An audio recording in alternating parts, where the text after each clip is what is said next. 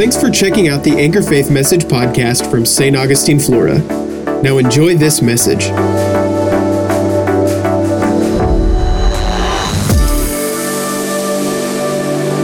I'm excited uh, and honored and uh, privileged to be able to get this Wednesday and next. Pastor Earl assigned me uh, to talk on the subject of spiritual growth and development. So I'm excited about this subject. It's something um, I'm passionate about and something that I've endeavored uh, to do since 1997. 1997, when I was in Columbus, Ohio. Thanks, Jesse. I, I knew I'd get a, a rise out of you. Jesse's from Ohio, too, from Dayton, and I'm from the Columbus area. But uh, I gave my life to the Lord in 1997. And thank God he planted me in a good church there in Columbus, Ohio. Uh, thank God for good churches. Amen. Good pastors and great visions that God's given them. I'll say it again. Thank God for uh, great churches and great pastors and the vision that He's placed in their heart. And I've, I've been able to experience since 1997, I've only been in three different churches. And it's only because God told me to go somewhere else. In Columbus, Ohio, I was there for a, about a year and a half with Apostle Scales at Rhema Christian Center. And um, I was faithful. I just knew when I gave my life to the Lord, that's just the start. And I just knew in my heart I needed to be connected. And that's made a huge difference in spiritual growth and development. So I'll be redundant with this and repetitive because you need to stay connected. It's the banana that gets away from the bunch that gets peeled. Selah. Stay connected. Turn your neighbor, say, stay connected. Turn the one on the other side, stay, stay, stay connected. Well, let's say this. Say this after me. Say, Heavenly Father, we thank you so much for the living Word of God. It's so rich, so redeeming, so wonderful, so transforming. And we receive your Word tonight as the Word of God and not the Word of man. I thank you that our spirits are tuned in and attentive to what you want to say, download, and impart. We receive everything that you want to pour out tonight to your honor and your glory. In Jesus' name. So after my um, time at Rhema, I left there to uh, go to Oklahoma. After praying about it, I didn't have a visitation from an angel. Amen. Amen. But in my spirit, man, I knew that I needed further training. So I left Columbus, Ohio, and went to uh, Rhema Bible Training Center. Now it's called Rhema Bible College. Uh, and I was there until God told us. That's where I met Pastor Earl Marcy. Uh, we all graduated in 2000 together, the best Rhema graduation uh, class ever. Hallelujah. Pastor Mark Brady would disagree because he was a different year, but that's just his opinion. but I was there and uh, we were faithfully serving. I was actually, listen, I'm spirit filled, born again, in Broken Oklahoma, working for a car dealership. Hallelujah. I, I, mean, maybe car salesmen have changed uh, in the perception of them. I don't know over the years, but I actually worked for a spirit filled owner, Bobby Nelson. And man, he was a kingdom minded businessman. Matter of fact, he taught one of our classes at Rhema. Matter of fact, he said ASS in our class.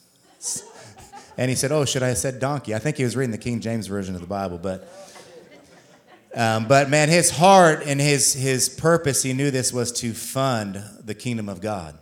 And he was a generous guy. I mean, he was, he was one of the, uh, the only people that uh, was a major contributor to some, one of the missionaries in China. I still remember every time this uh, missionary came back over, he would always put him in a car, um, you know, put him up in a hotel, but just blessed him, you know. So he had the kingdom mindset for his business, right? Actually, he was expanding his business because uh, he wasn't making money. He was doing fine, but God told him to. He actually opened up two other dealerships in Tennessee. Last I heard, he'd opened up a dealership in uh, California. And matter of fact, for you kingdom businessmen, you need to be bold. on your assignment. I remember when I was working for him uh, that he went to a Mazda, uh, um, you know, uh, owners event, and they were talking about different things that made their business successful. And everybody's talking different philosophy and strategy. And obviously, he's doing real well because why? Because he's a tither, he's a giver. And they said, "What, what, what do you contribute your success to?" And he said, "God." He said it got so quiet in that place. He said he went up to the buffet line after that, and some other business over came up. He said, I like that. That was really good. But kind of whispered to him like Nicodemus in the middle of the night. Uh, but I, we were there, obviously, graduated in 2000, got connected with Pastor Omarcy uh, there, and uh, just served faithfully. My wife uh, worked for the ministry. She was uh, the secretary for the, um, the basketball team administrator, and um, I worked for the car dealership. But then in 2004, Pastor had pitched the vision of Anchor Faith Church, and we just had a peace about coming to connect. So my last, wow, going on 20 years coming up next year, um, I've been with Anchor Faith Church.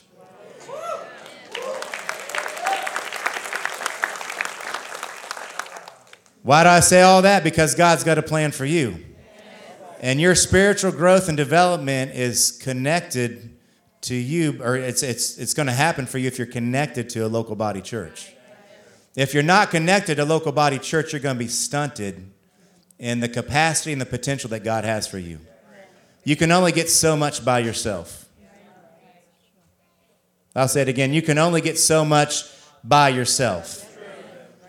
Um, it's one thing, and I, the reason I'm passionate about this subject too, because the Apostle Paul relates some things naturally to spiritual things.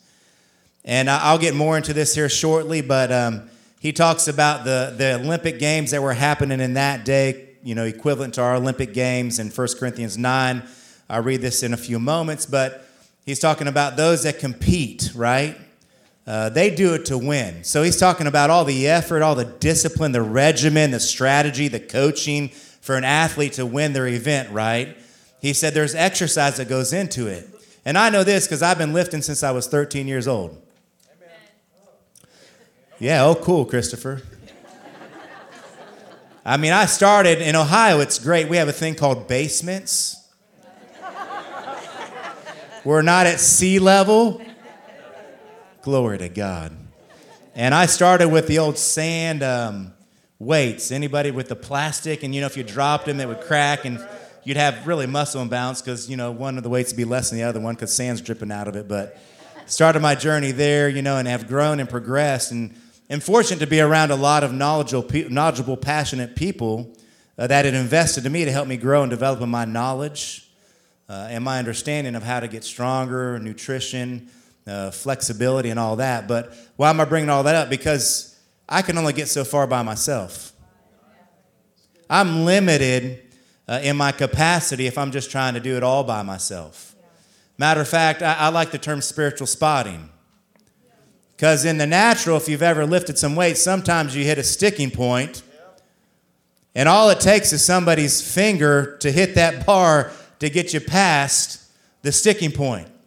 And that's what a good church, a good pastor, a good fivefold ministry will do is help you get past sticking points. If you try to do it by yourself, guess what?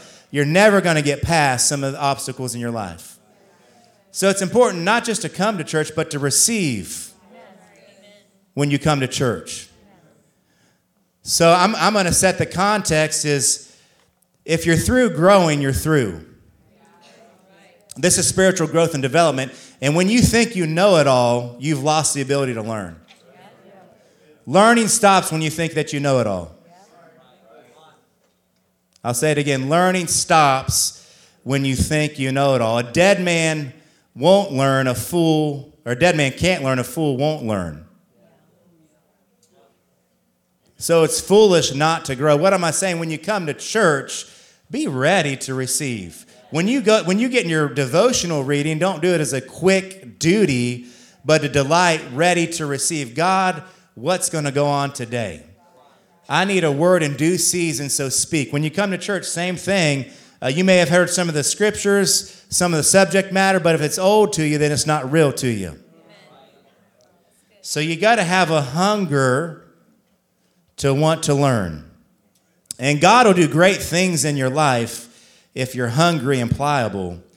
The prophet Isaiah said that he is the potter, we're the clay, and you can't mold dry clay. So when you think that you know it all, you're dry. But when you have a humble heart and you're we're disciples, that means I'm a lifelong learner.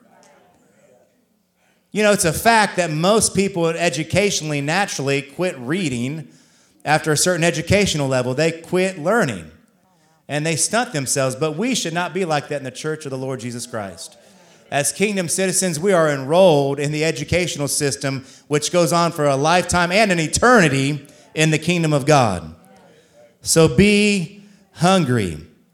And God's got great things in store for those that desire to grow and develop and to be hungry for the things of God. I want to launch out from Joshua just to show the progression and, a summary of where he was at to where God took him. Because God has, God has a plan and a purpose for every born again believer in his kingdom. And you just don't get there in one day, it's a journey. Success is not a destination, success is a journey. So, Joshua chapter 1, verses 1 through 9, I'm going to read this and just give us a quick highlight of Joshua's life.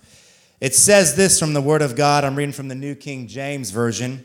It says, After the death of Moses, the servant of the Lord, it came to pass that the Lord spoke to Joshua, the son of Nun, Moses' assistant or Moses' servant, saying, Moses, my servant, is dead. Now therefore arise, arise, arise, go over this Jordan, you and all this people. To the land which I'm giving to them, the children of Israel, every place that the sole of your foot will tread upon, I have given you, as I said to Moses. From the wilderness in this Lebanon, as far as the great river, the river Euphrates, all the land of the Hittites to the great sea toward the going down of the sun shall be your territory. No man shall be able to stand before you all the days of your life. As I was with Moses, I will be with you. I will not leave you nor forsake you. Be strong and of good courage, for to this people you shall divide the land as an inheritance, a land which I swore to their fathers to give them. Only be strong and very courageous, that you may observe to do according to all the law which Moses, my servant, commanded you. Do not turn from the law, from it to the right hand or left, that you may prosper wherever you go. It's God's will that you prosper wherever you go. It's God's will that you prosper wherever you go. 3 John 2 says, Beloved, I wish above all things that you would prosper and be in health, even as your soul prospers. It's God's will. It's the good news of the gospel of the kingdom that you would prosper wherever you go. This now here's the key. This is the success principle in verse 8. This is a key to spiritual growth and development in verse 8. This book of the law shall not depart from your mouth, but you shall meditate in it day and night that, that, that you may observe to do according to all that is written in it, for then you will make your way prosperous and then you will have good success. This is the success principle. The book of the law shall not depart from your mouth. What are you saying? What are you saying? What are you saying? What are you saying? But you shall what? Meditate in it day and night. What are you thinking about? What are you pondering? What are you imagining? And then to observe what are you doing? What are your actions? What are your habits? In your mouth, in your mind, right? And in your actions. And then you will make your way prosperous, and then you will have good success. Now, this is sandwiched together just like a good Oreo cookie.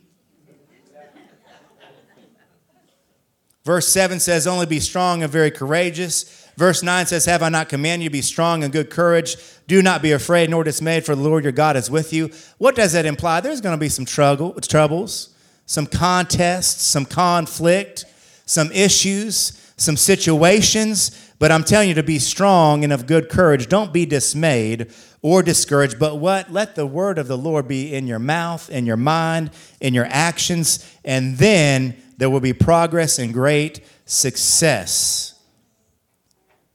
Success is the progressive realization of the predetermined goals, visions, and dreams that God has for you. Success is not dollars and cents. America has limited success to how much money's in the bank. The kingdom definition of success, though, is the progressive realization of the God given goals, dreams, and visions that He has given.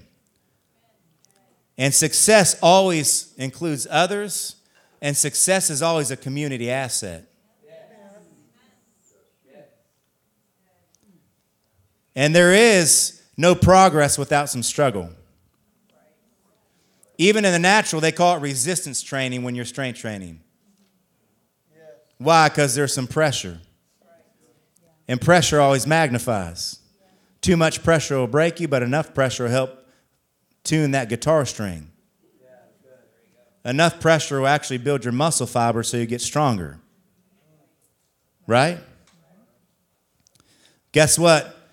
Muscle is built by repetition. And so in the kingdom, guess what? Your spiritual muscles are built by repetition. And what are you doing? You're confessing, you're thinking, you're doing. And the result of that, everybody wants success and everybody wants progress, but are you confessing? Are you thinking? Are you doing? Pastor has laid this out well over the months and the years and the awesome teaching that we receive and the rich word of God that we get from Anchor Faith Church is uh, God is, uh, a lot of people say God is sovereign, so if He wants something to happen, He's just going to make it happen. Well, we've learned this at Anchor Faith Church in our educational system is God is sovereign over His word. So if you do His word, then you get the benefit or the authority or the power that comes with doing His word. It's just not going to happen. It's just not going to fall on you like ripe cherries off of a tree. You just don't get a membership to Bailey's Gym. Go to the parking lot sit in the car and eat Ben and Jerry's, Chunky Monkey, speaking some of your love languages right now, and say, and then a month from now say, I don't understand why it's not working. Oh, I, I didn't go in the gym. I got the card because Jesus is the way, the truth, and the life, so I got access. I got legal entrance to swipe and get in there. So let me try this again. Oh, I'll go in and sit in their massage chair and eat the Ben and Jerry's. Lord, I don't understand why it's not working. I was in the gym. Oh, you got to get on the machine. Okay, I'll sit on the machine and eat my Ben and Jerry's. 30 days later, Lord, I don't understand why this ain't working. Oh, I actually have to get under and push and do exert a little effort, right? Get a little knowledge to actually get the benefit of. So guess what? Same with your spiritual life. It's only going to work if you apply it. Truth is like soap. It only works if you apply it. And all the husbands and wives said, I should say the wives should tell their husbands, use soap. So Joshua had great success. And this is built over a lifetime. We meet Joshua for the very first time as a slave in Egypt. All right? That's a starting point. We, uh, well, we, we all have a starting point in Christ. All right? So his starting point when he comes on the scene, he's a slave in Egypt. Next, he becomes a spy. That Moses, his leader, when they sent the 12 spies in land, Joshua was one of those spies that went to the land. Matter of fact, only two spies, Joshua and Caleb, had a good report. God said, I'm taking you to the land I'm going to give to you. It's Canaan land, a land flowing with milk and honey. This isn't heaven, this is on earth. And God said, I'm going to take you out of Egypt, which is a land of bondage, a land of not enough. I'm going to take you through the wilderness, which is a land of just enough. And a lot of believers are living in the wilderness, meaning they've been delivered, but they're living a substandard existence from what God desires. God said, I always bring you out to bring you in. This is spiritual growth and development. God didn't bring you out of sin just to leave you, He brought you out of sin to bring you into righteousness. He brought you out of bondage to bring you into liberty. He brought you out of lies to bring you into truth. He brought you out of dysfunction to bring you into function. Right? And so we meet him as a spy as he goes into Canaan land. But then next we see him as a soldier over in Exodus when they had to fight the Amalekites. Moses goes up on the mountain. So there's progression, it's spiritual growth and development. He starts as a slave, he becomes a spy, he's a soldier. And then we see him become a servant to Moses.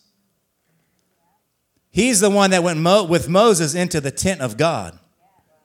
Matter of fact, he got in the presence of God and stayed in the presence of God, but he served Moses. And the greatest in the kingdom is what? I'm giving you points to spiritual growth and development. You want to grow spiritually, be a servant. Serve. It's not about what you can get, it's about what you can give. Everything in the Bible is in seed form. Even your life in Christ is in seed form. You start off as a spiritual infant when you give your life to the Lord. You're a baby in Christ.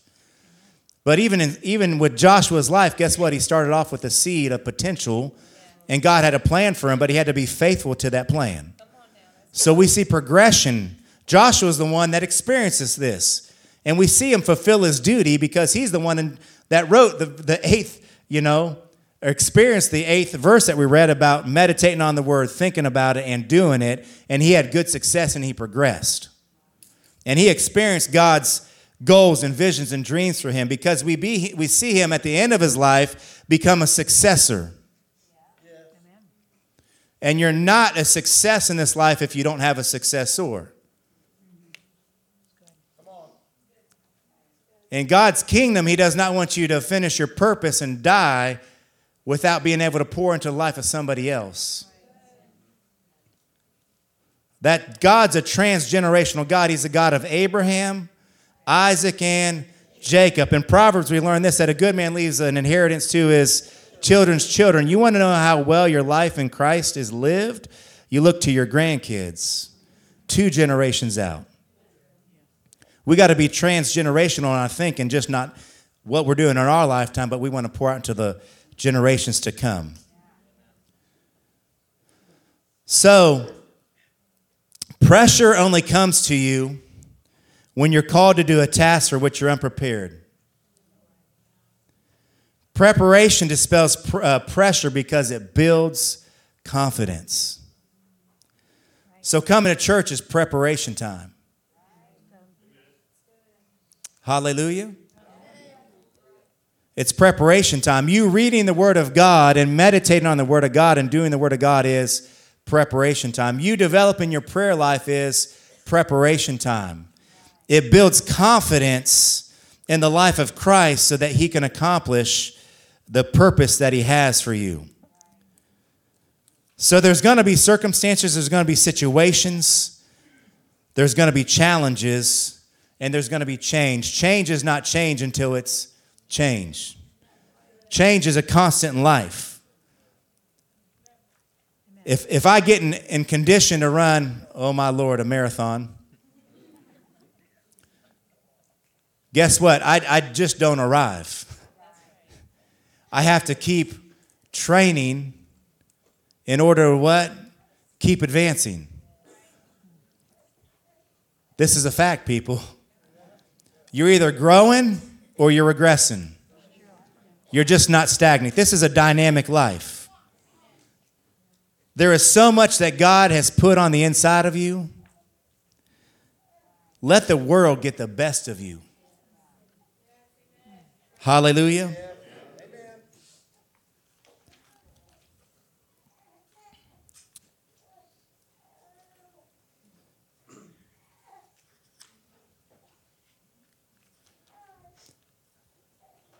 The average person goes to work every day because that's what they did yesterday. If that's the only reason for going to work, you'll probably be no more effective tomorrow than you were today. The sad thing is, many people who have been with a company five years do not have five years' experience. They have one year's experience repeated five times. And they have no specific plans to make any changes.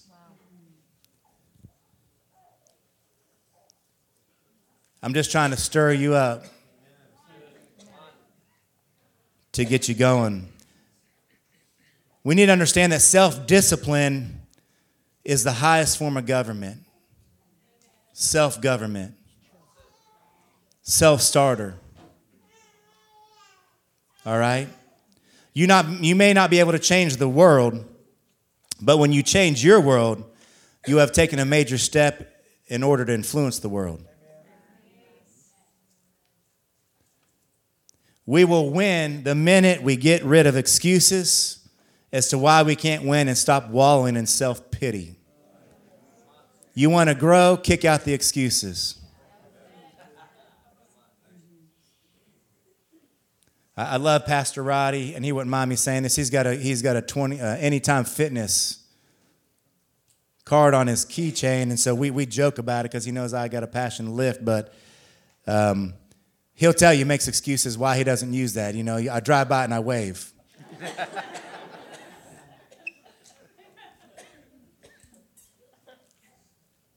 when Jesus Christ, the ultimate leader, was on the earth, he taught uh, certain things uh, to us to reconnect us to truth. Amen.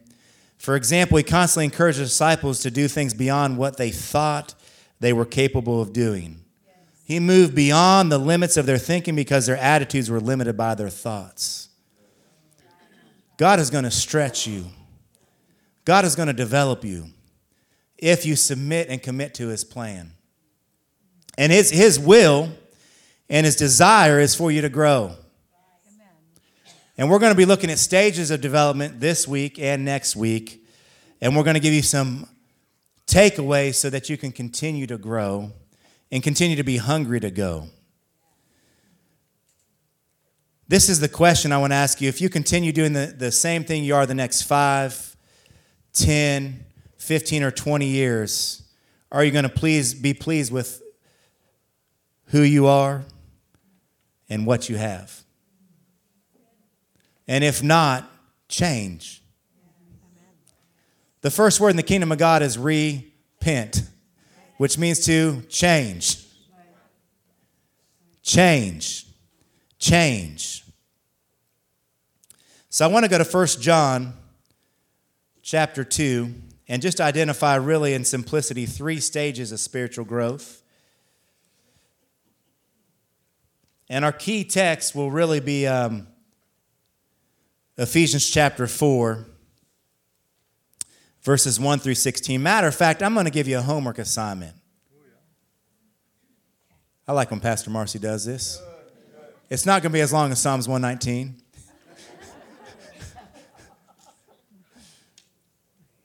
but Ephesians chapter 4, verses 1 through 16.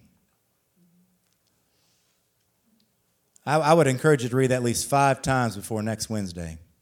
Ephesians chapter 4, verses 1 through 16. Not only read it, but I'll even go a step further. Let's do what Joshua said and meditate on it. Think about it. How do you meditate? I like Psalms 46:10. It says, Be still and know that I am God. Be still and know that I am. Be still and know that. Be still and know. Be still be. Meditate on it, think about it, chew on it, ponder it, confess it.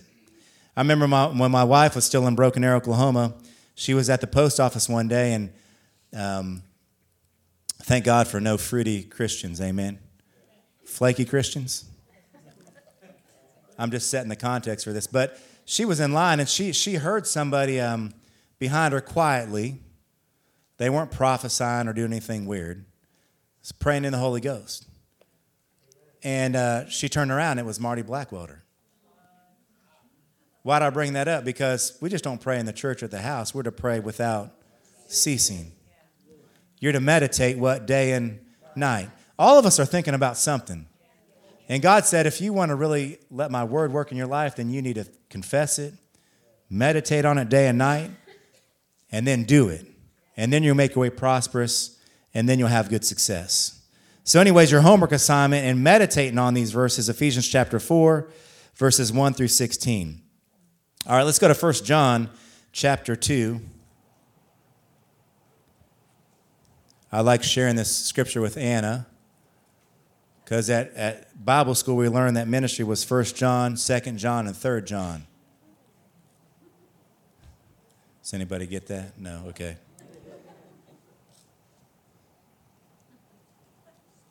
She got it. There's a little laugh over there.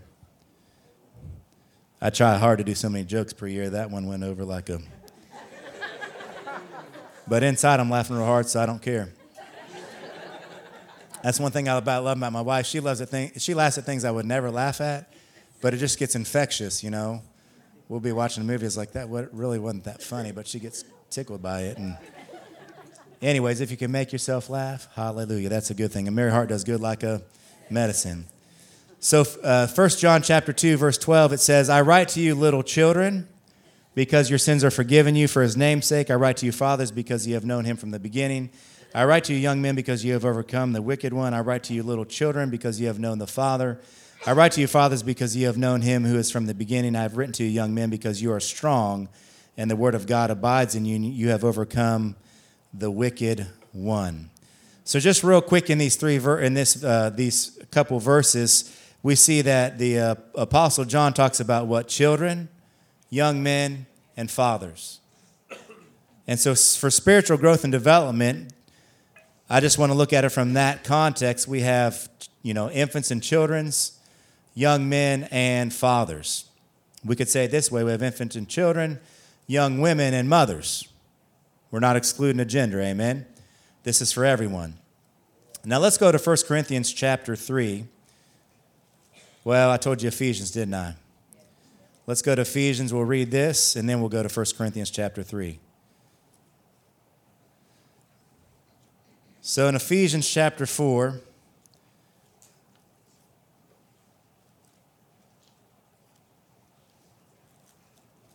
the word says this I therefore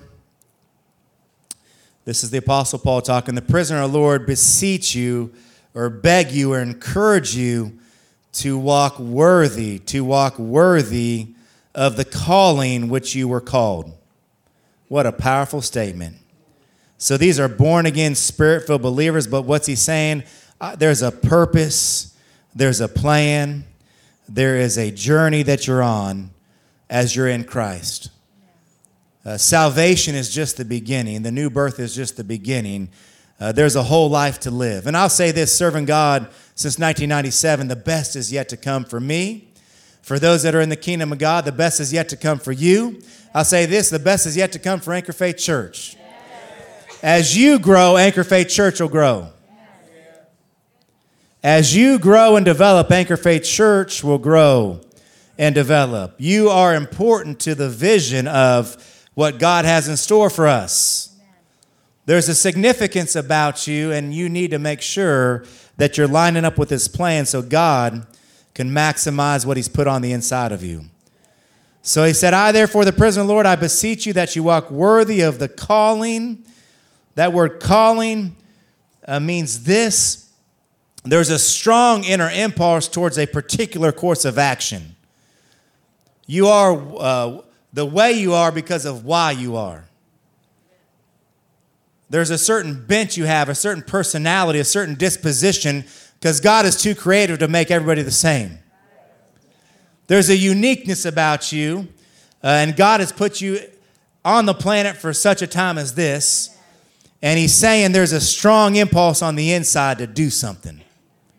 And you need to walk worthy. The word, the Hebrew word for walk means that you need to regulate, conduct, and live your lives in an honorable and a valuable way. Not dishonorable, not taking things lightly, but being serious about the master's plan. He said, I, the, I'm the prisoner of the Lord. The Lord means He's the master. He has the power of deciding, He has the final say. He's the possessor and dispossessor of this life. And what he says goes. And if you want the best quality of life and the best outcome, man, love will always lead you in the right way. And God is love. And he goes on to say, with all lowness and gentleness, with long suffering, uh, put up with one another in love, endeavoring to keep the union of the faith, or the unity of the Spirit and the bond of peace. There is one body and one Spirit, just as you are called into one hope of your calling, one Lord, one faith, one baptism, one God and Father of all, who is above all and through all and in all. But to each one of us, grace was given according to the measure of Christ's gift. Let me say that again. But to each one of us, grace was given according to the measure of Christ's gift. Guess what? The word uh, given means that it's a, it's a gift. There's something on the inside of you that God has deposited. There's a measure of grace in you to accomplish the purpose and the assignment.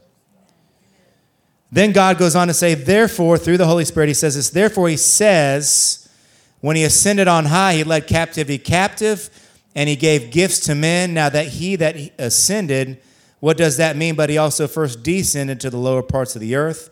He who descended is also the one who ascended far above all the heavens that He might fill all things. And He Himself gave some, not all, He gave some to be apostles prophets, evangelists, teachers, and pastors.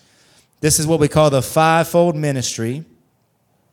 And then he, he says why God explains through the Holy Ghost, through the Apostle Paul, why he gave the fivefold ministry. And this is why church attendance is so important. He said this there's three things that he points out in verse number 12. Number one, the first reason the fivefold ministry is given the apostle, the prophet, the evangelist, the pastor, the teacher, is number one for the equipping of the saints. So, the first thing that happens when you come to church, guess what? You're going to get equipped. What does equipping mean? It means a complete furnishing. You look this up in the Greek, it means perfecting. Now, when we think of perfection, what do we think of? Without fault or without blame. But the Greek word for, for perfecting means this mature or maturing. You know, you're only young once, but you can live immature for a lifetime. It'd be a shame to be a 60 year old husband who's immature.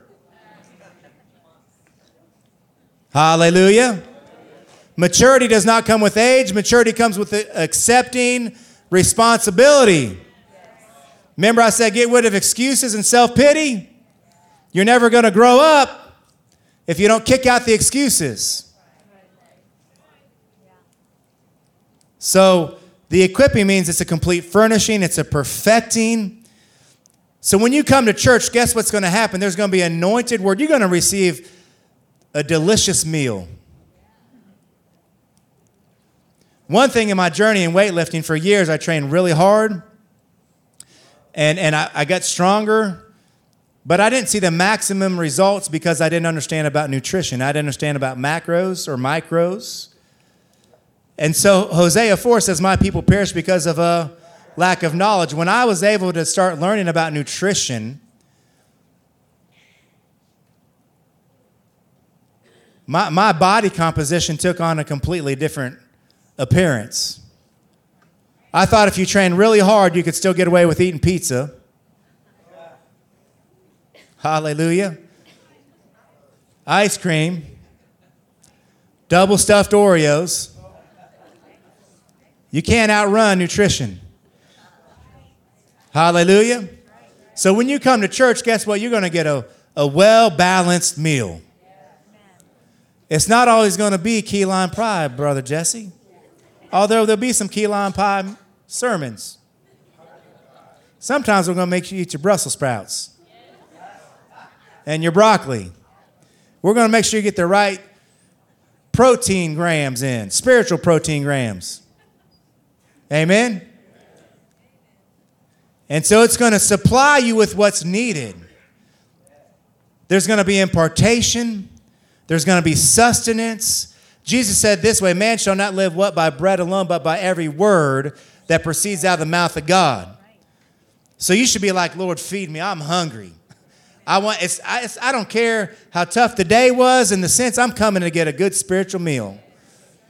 I remember when I was going to uh, Rhema Christian Center and Rhema Bible Church, I love to go to Wednesday night services because sometimes the week was difficult. I think I even heard Jan say this the other day. It's like it's the it's the hump that gets you over to the rest of the, the week. I think you had said that the other day, maybe, or somebody had said that. But I thought about Wednesday night, you know, it's man, there's a spiritual infusion and meal that you get that lets you finish out Thursday and Friday strong. Guess what? If you go without the meal, you're not going to have energy. Hallelujah. So there's an equipping. So God's going to supply you with the necessary items for the purpose to which he's called you. The second thing in Ephesians 4:12 says there's going to be the equipping of the saints, but it's going to be for the work of ministry. And guess what? That's the enterprise, the purpose, and the plan that God has for you. You come to church because there's a purpose for your life, and that fivefold ministry is going to help fuel that purpose. And then the outcome of this, the third thing in the 12th verse is there's going to be edifying or building up in the body of Christ. So, guess what? If we don't come to church for the fivefold ministry, there's going to be no equipping and there's no going to be building up of the body. I'll say it again. If you don't stay connected in church, receive and grow, there's going to be nothing for you to work, no fuel for you to do the work of the ministry. God's faithful, He'll get somebody else to come in. Deborah in the Old Testament fulfilled a job because somebody else wouldn't do it.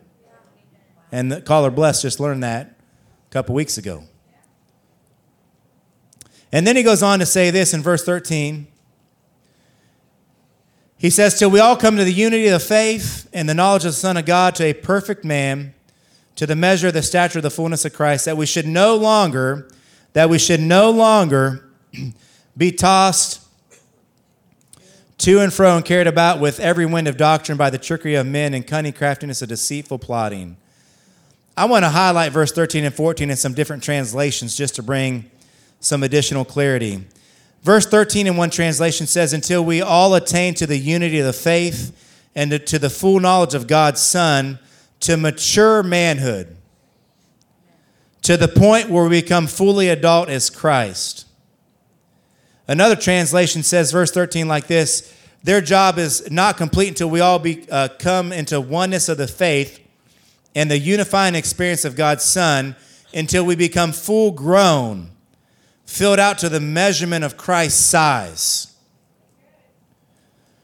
A couple verses of 14 say it like this No one should remain a child. Turn your neighbor and say, Don't remain a child. Turn the one on the other side and say, Don't remain a child.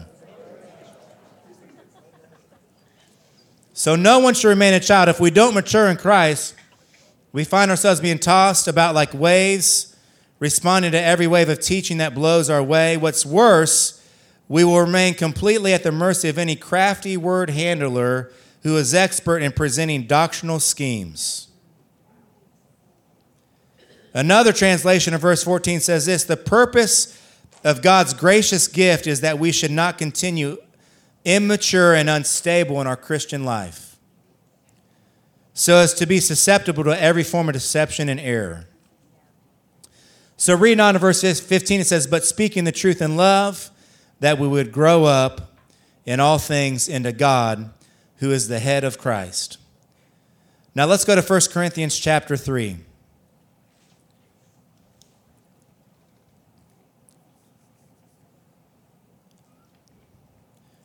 Starting in verse number 1.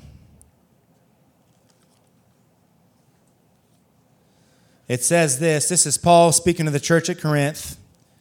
He says, I, And I, brethren, could not speak to you as unto spiritual people, but as to carnal, as to babes in Christ. So this is the Apostle Paul talking to the church at Corinth, and he said, I could not speak to you as spiritual people, but as to carnal, as babes in Christ. A carnal person is not the same as a natural man. In the second chapter of First Corinthians, it says the natural man does not receive the things of the Spirit of God. Paul didn't say anything about being a natural man in the third chapter. He talked about them being a carnal man. babes in Christ. This means they're born again, but they haven't matured. You could say this way they're still immature, they're spiritual babies. Hallelujah. So, verse 2 says this I fed you with milk. What do we do with babies? We give them the bottle. And what's the expectation? That they grow. Hallelujah. So I fed you with milk, not with solid food, for until now you were not able to receive it. But even now you're still not able. So there was a time when milk's good. In 1997, when I was at Rhema Christian Center, I had um, my notebook out, and I, I, was just taking notes, absorbing, absorbing everything, you know, and still very uh, uh, uh absorbs everything today. You know, I'm still hungry to learn and grow. Um, but I remember there's one service I was like, I got so frustrated. I was like, where has this been my whole life? The truth was just so rich. And I wanted to learn so much so quick, but some things just take time. But I was like a baby just getting that milk every Wednesday, every Sunday, right? And that's how we need to be if we're going to grow. But there's a certain time when you need to come off the bottle. It's cute when you're little, but if Don's with Michelle at the house, I know Don, so I could pick on him. He says, Honey, give me the bottle. Be pretty strange if I went over there to watch a USC game with him and he's sipping on a baby bottle. I would ask him, say, Man, what's up with you? He does not do that. Chapter 3 says, or uh, verse 3 says, For you are still carnal, for where there is envy, strife, and divisions among you, are you not carnal and behave like mere men? For when one says, I'm of Paul, and another, I'm of Apollos, are you not carnal? Who then is Paul? Who is Apollos, but ministers through whom you believed, as the Lord gave to each other? I planted, Paul, uh, Apollos water, but God gave the increase. So neither he who plants is anything, nor he who waters, but God who gives the increase. Now he who plants and he who waters are one. Each one will receive his own reward according to his labor. Remember the equipping of the saints for the work of the ministry. So somebody's planting, somebody's watering in their purpose. And each one's going to receive based upon what they're called to do. According to the grace of God which was given to me, as a wise master builder, I've laid the foundation, and another builds on it. But let each one take heed how he builds on it. For no other foundation can anyone lay than that which is laid, which is Jesus Christ. Now, if anyone builds on this foundation, Jesus, and now Paul goes on to talk about six different kinds of building material he talks about gold, silver, precious stones. Then he talks about wood, hay, and straw. Verse 13 says, Each one's work will become clear for the day. If you see day, it's capital D. This isn't just a regular day, this is the day of the Lord. Will declare it because it will be revealed by fire. And the fire will uh, test each one's work of what sort it is. If anyone's work which he has built on is endures, he will receive a reward. If anyone's work is burned up, he will suffer loss, but he himself will be saved, yet as through the fire. What is this talking about? This is talking about the Bema seat of Christ. Not the great white throne judgment, but those that are in Christ, what have you done with what God has given you? Have you built on gold, silver, and precious stones? Or are you doing stuff with, with wood, hay, and stubble? Because there's going to be a day when God's going to evaluate. And the great thing about this, you want to run your race with diligence, with purpose. And there's going to be a reward. So, so many times we look at this as a negative, but this is a great positive if you're on plan and pace with God. So let me read a couple scriptures to you just to encourage you. And then we're going to talk about some things about babies. And we're going to have you out of church by midnight. I'm just kidding. Yeah, you will be sleeping. I was going to say 15 minutes and talk like an auctioneer. I just want to give you a few scriptures and then I'm going to talk about some characteristics of this infancy and childhood stage so we can identify where we're at. Have you regressed? Are you right where you need to be? Or do you need to advance, right? So I'm going to read 1 Corinthians 9 because I talked about this earlier. I said I was going to get it to it momentarily, so it's momentarily. Verses 24 through 27 says, Do you not know that those who run in a race all run, but one receives a prize? Run in such a way that you may obtain it. And everyone who competes for the prize is temperate in all things. Now they do it to obtain a perishable crown, but we for an imperishable crown. Therefore I run thus not with uncertainty. Thus I fight, not as one who beats the air, but I discipline my body and bring it into subjection, lest when I preach to others, I myself should become disqualified. Now, the Message Bible reads it this way You've all been to the stadium and seen the athletes race. Everyone runs, one wins. Run to win. Run to win. All good athletes train hard. They do it for a gold medal that tarnishes and fades. You're after one that's gold eternally. I don't know about you, but I'm running hard for the finish line. I'm giving it everything I've got. No lazy living for me. I'm staying alert and in top condition. I'm not going to get caught napping, telling everyone else about it, and then missing out myself. 2 Corinthians 3:18 from the Amplified Classic says this, and all of us as with unveiled face because we continue to behold in the word of God as in a mirror the glory of the Lord are constantly being transfigured into his very own image in ever increasing splendor and from one degree of glory to another for this comes from the Lord who is the Spirit. Romans 1 17 from the Amplified says this For in the gospel, the righteousness of God is revealed, both springing from faith and leading to faith, disclosed in a way that awakens more faith. As it is written and forever remains written, the just and upright shall live by faith. I just gave you those scriptures because God expects you to grow and develop. And there's a race before you and this isn't a stagnant life, this is a dynamic life. And thank God we have the Holy Ghost on the inside and the Word of God to see all the potential pulled out of us, right? So let's go to some characteristics. We'll start with the positive, all right? And then we'll get to some negatives about children and infants a good positive about children and infants is there's an innocence and a purity about them. Hallelujah.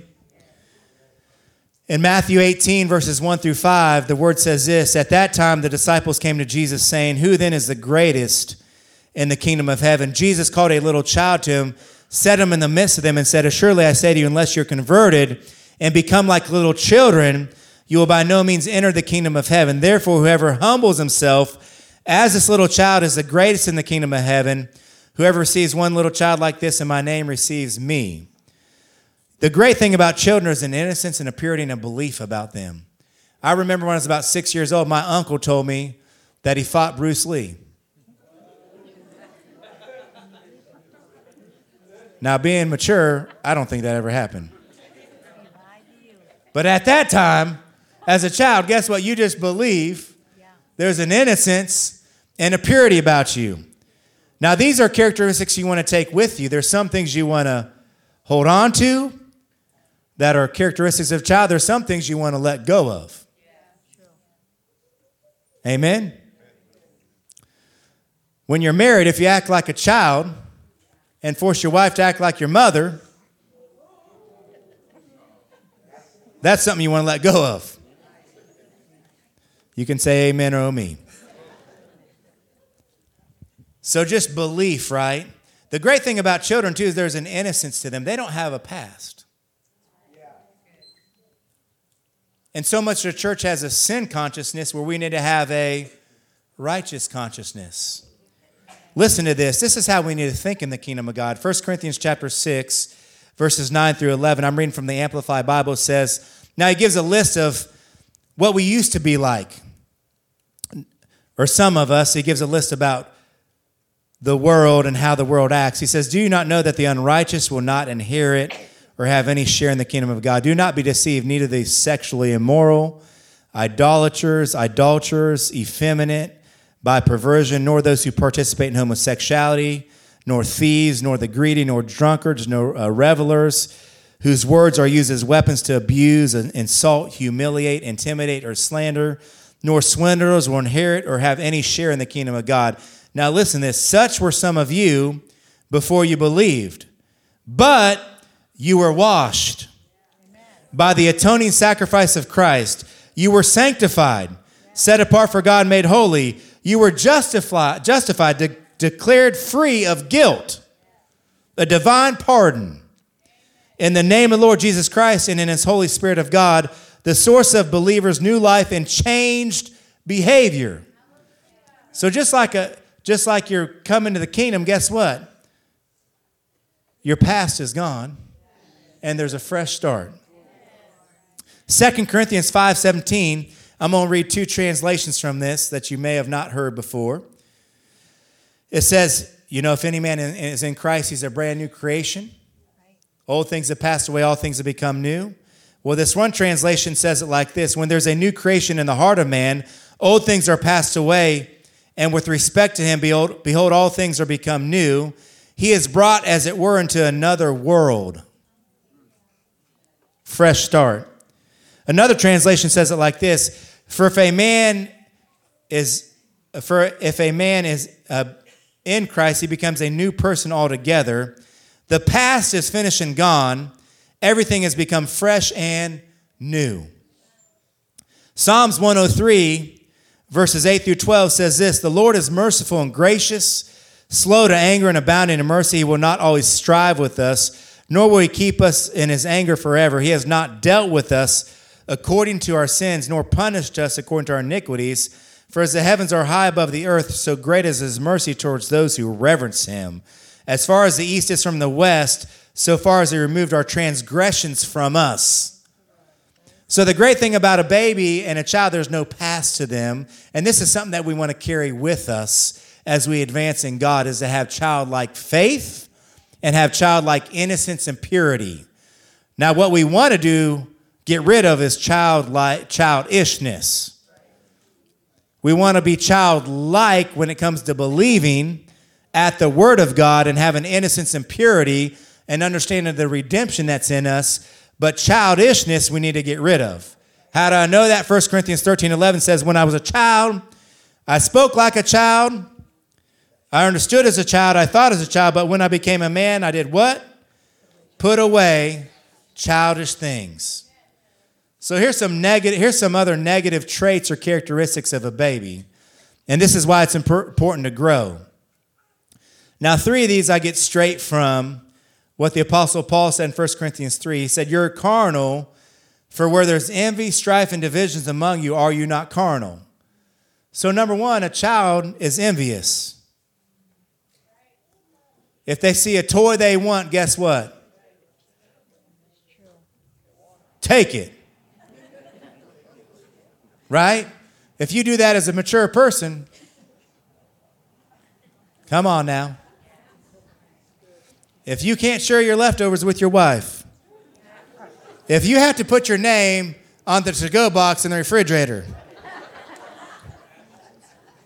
hallelujah. Where'd that food go, honey? Right? So children are envious. That means they get they're they can get angry quick. Right? They can get jealous fast. All right? The second thing he said that there's strife among you. What's strife? It's complaining, murmuring, grumbling. I thought about social media with this because everybody's got an opinion. But a kingdom citizen and child of God, the word says the love of God constrains me, so I don't say everything I think. Hallelujah. Now, reliable communication permits progress. I do talk about things, but I'm not talking about other people. Grumbling and complaining to the, to the point I find fault with them. That's religious people like the Pharisees and the Sadducees. And unregenerate people, they complain, murmur, think they're always right. And you know, if you're talking about somebody that are not in present with you, You're a baby. Hallelujah. Now, it's one thing to maybe have a, have a conversation as a husband and wife, but you know what you do? You cover that in prayer. If you're always putting somebody down, never trying to pick them up, you're a baby. Hallelujah. And he says there's envy, there's strife, and there's division, which means there's dissension, which means it's disagreement that leads to discord. It's okay at times there's going to be things you don't see eye to eye on, but this isn't talking about that. This is talking to the point where it, be, it becomes ununified or disharmony. It be, creates disharmony. It's like an orchestra where we're all supposed to be on the same page, but an instrument's off and it sounds horrible. And Paul said, You're a baby if there's envy, if there's strife, if you're causing division. Man, love's going to unify, love's going to find a solution, love's going to forgive. What's another characteristic of a baby? They're selfish. They're the center of their own universe. They're the fake trinity me, myself, and I. And what's, what's a baby do selfishly? If they don't get their way, they throw a temper tantrum. Are you passive aggressive, you mature adults? Amen? Let me give you a case in point. Husband and wife have a disagreement. Well, I'm just not going to talk to him until I get my way. It's quiet. Which is good. Nobody's saying amen to that, but like with your spouse next to you. it's one thing to throw a temper tantrum. You've seen kids wail on the floor because they didn't get the toy they wanted. Oh, Lord, don't get off us on parenting. But,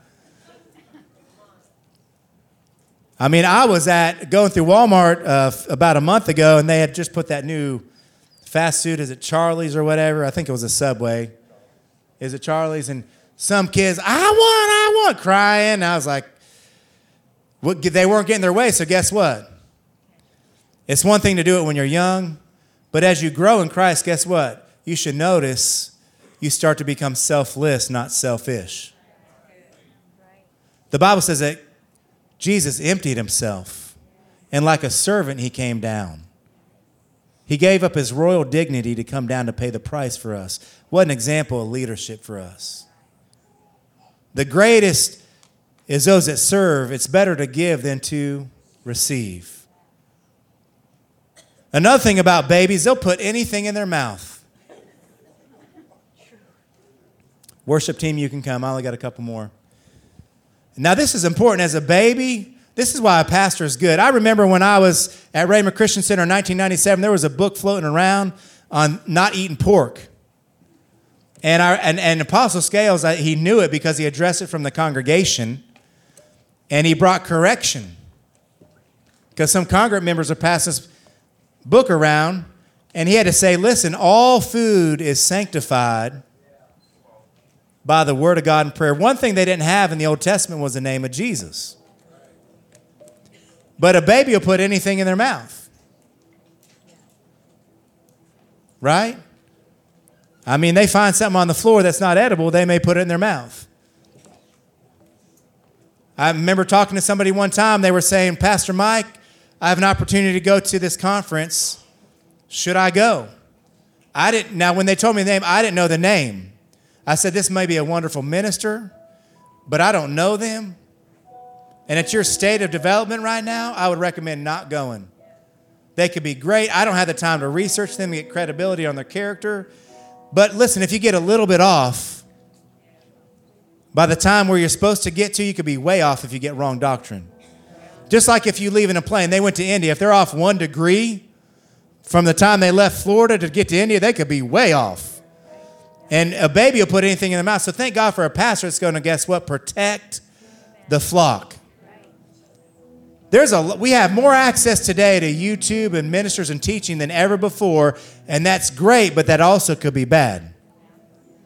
So, good thing I believe there's a lot of truth being spoken on the airways, but there's also things that could be a little bit off doctrinally, and we just don't want to stick anything in their mouth. And a baby will put anything in their mouth. Listen, a baby's unsteady and unstable. And as you grow in Christ, guess what? You want to be one that has Christ like character and that be counted on. You can't count on a three year old to pay a bill. Right? But as you grow, when you're 30, you better be able to pay bills. Your parents shouldn't have to pay your bills when you're 30. Hallelujah. Just saying, the Bible says to leave your father and mother and cleave to your spouse. Last thing about babies, and this is this is just like the biggest highlight to me is they can't reproduce. What I mean, they're not mature enough or have grown enough to actually make a baby. And the highest level of living in the kingdom of God is to reproduce. And, if, and uh, I'm closing with this in Genesis 1:26. He gave a, a fivefold command. He said, "Be fruitful and multiply." This is why I said you leaving an inheritance is so important and a legacy because it's you being able to reproduce. You should live life so well in the kingdom of God that you're pouring into the life of others. Paul said this in 1 Corinthians 4. He said, There's 10,000 instructors, but not many fathers. I have begotten you in the gospel. So his heart was, Man, I'm in Christ, I'm salt, I'm grown, but there's a greater than just me having success, it's significance where I get to pour into the lives of others. Father, we thank you for the word tonight.